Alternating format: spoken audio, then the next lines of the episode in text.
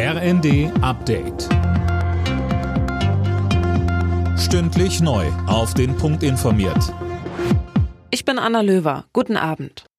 Die wohl größte deutsche Fußballlegende überhaupt, Franz Beckenbauer, ist tot. Der Kaiser starb im Alter von 78 Jahren. Mehr von Silas Queering. Wie der DFB jetzt mitgeteilt hat, ist Beckenbauer bereits gestern verstorben. Er sei im Kreise seiner Familie friedlich eingeschlafen, heißt es von den Angehörigen.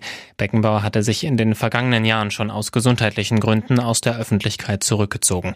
Gleich zweimal ist er Weltmeister geworden, 74 erst als Spieler, 1990 dann auch als Trainer. Außerdem holte er die WM 2006 nach Deutschland und gilt quasi als Macher des Sommermärchens.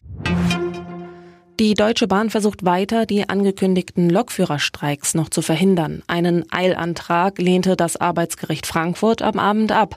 Jetzt zieht die DB vor das Landesarbeitsgericht. Die GDL plant den Zugverkehr ab Mittwoch fast drei Tage lang komplett lahmzulegen.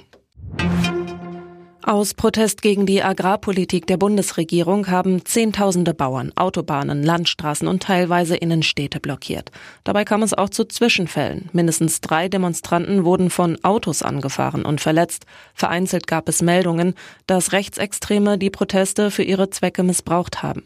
Wirtschaftsminister Habeck hatte in einem Instagram-Video vor solchen Vorfällen gewarnt. Wenn an Traktoren Galgen hängen, wenn Traktorkolonnen zu privaten Häusern fahren, dann ist eine Grenze überschritten von der Verrohung in den sozialen Medien gar nicht zu sprechen, wo häufig unter der Feigheit von irgendwelchen Decknamen Gewaltaufrufe verbreitet werden.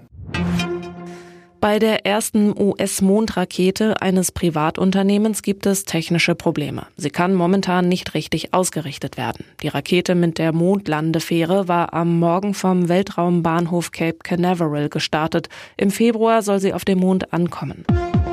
Alle Nachrichten auf rnd.de